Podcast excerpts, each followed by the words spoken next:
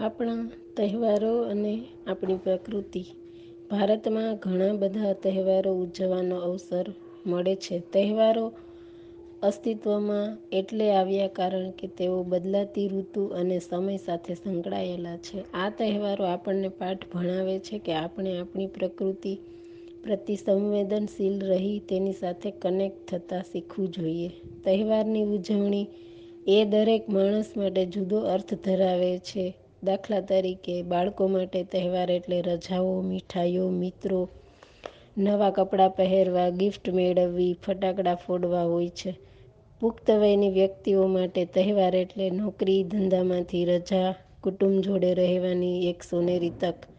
આપણે ખૂબ જ ભાગ્યશાળી છીએ કે આપણે ભારત જેવા દેશમાં જન્મ લીધો છે જ્યાં આપણને ઘણા બધા તહેવારો ઉજવવાનો અવસર મળ્યો છે. પરંતુ વૈશ્વિક પડકારોના આજના સમયમાં મહત્વપૂર્ણ એ છે કે આપણે તહેવારોને કેવી રીતે ઉજવીએ કે આપણું પર્યાવરણ પ્રદૂષિત ન થાય. તહેવારો પોતાની એક મૂળભૂત મહત્તા ગુમાવી રહ્યા છે.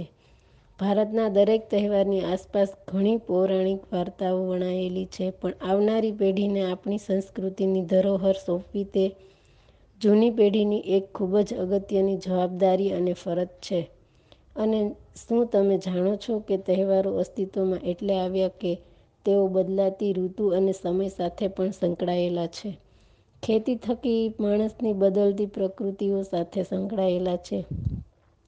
જો શીખવા માંગો તો આ તહેવારો આપણને એક જરૂરી પાઠ ભણાવે છે કે આપણે આપણી પ્રકૃતિ પ્રત્યે સંવેદનશીલ રહી તેની સાથે કનેક્ટ થતાં શીખવું જોઈએ. આજકાલ બાળકો તહેવારોની ઉજવણી તેનું ખરું મહત્ત્વ જાણ્યા વિના જ કરી રહ્યા છે. માહિતી આપવાને બદલે તેમને ઉપભોક્તાવાદી સંસ્કૃતિ તરફ ધકેલવામાં આવી રહ્યા છે.